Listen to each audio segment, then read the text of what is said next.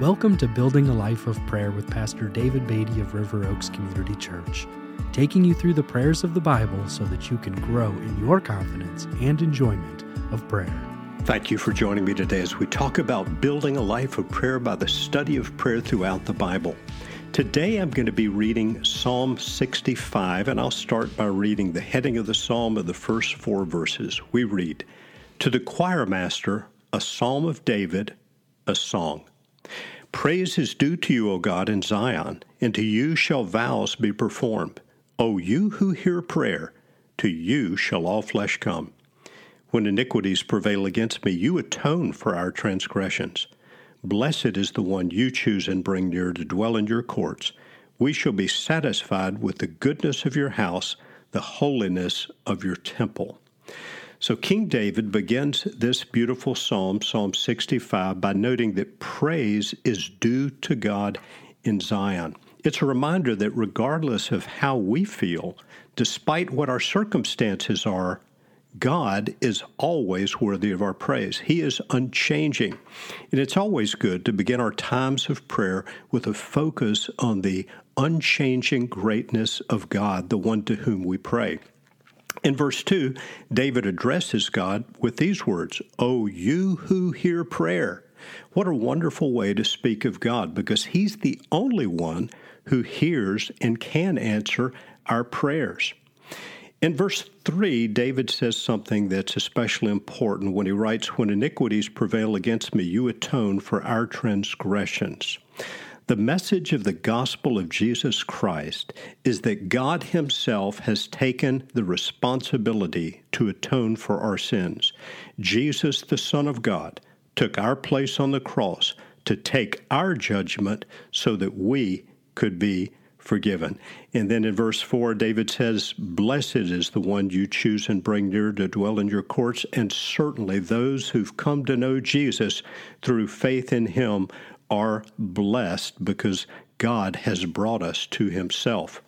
The psalm continues in verses 5 through 8 by speaking of God's great strength and power, His greatness. David writes in verse 5 By awesome deeds you answer us with righteousness, O God of our salvation, the hope of all the ends of the earth and of the farthest seas. David goes on in the psalm to write of God uh, establishing the mountains, God stilling the roaring of the waves of the sea. He speaks of the greatness of God and his power. And then in the next section of the psalm, verses 9 through 13, David speaks of God's great sustaining grace. He speaks of God as the one who cares for the earth and provides for us. We read in verse 9, You visit the earth and water it. You greatly enrich it. The river of God is full of water. You provide their grain, for so you have prepared it. You water its furrows abundantly, settling its ridges, softening it with showers, and blessing its growth. You crown the year with your bounty. Your wagon tracks overflow with abundance. The pastures of the wilderness overflow. The hills gird themselves with joy. The meadows clothe themselves with flocks.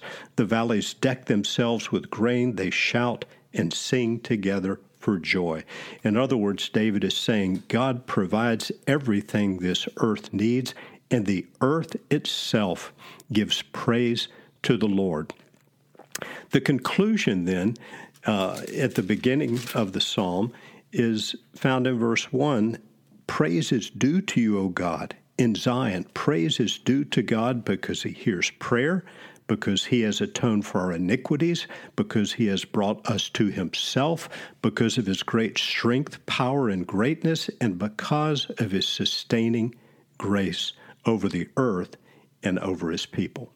Would you join me as we pray today? Father, we come today in the name of Jesus, and we give you great praise.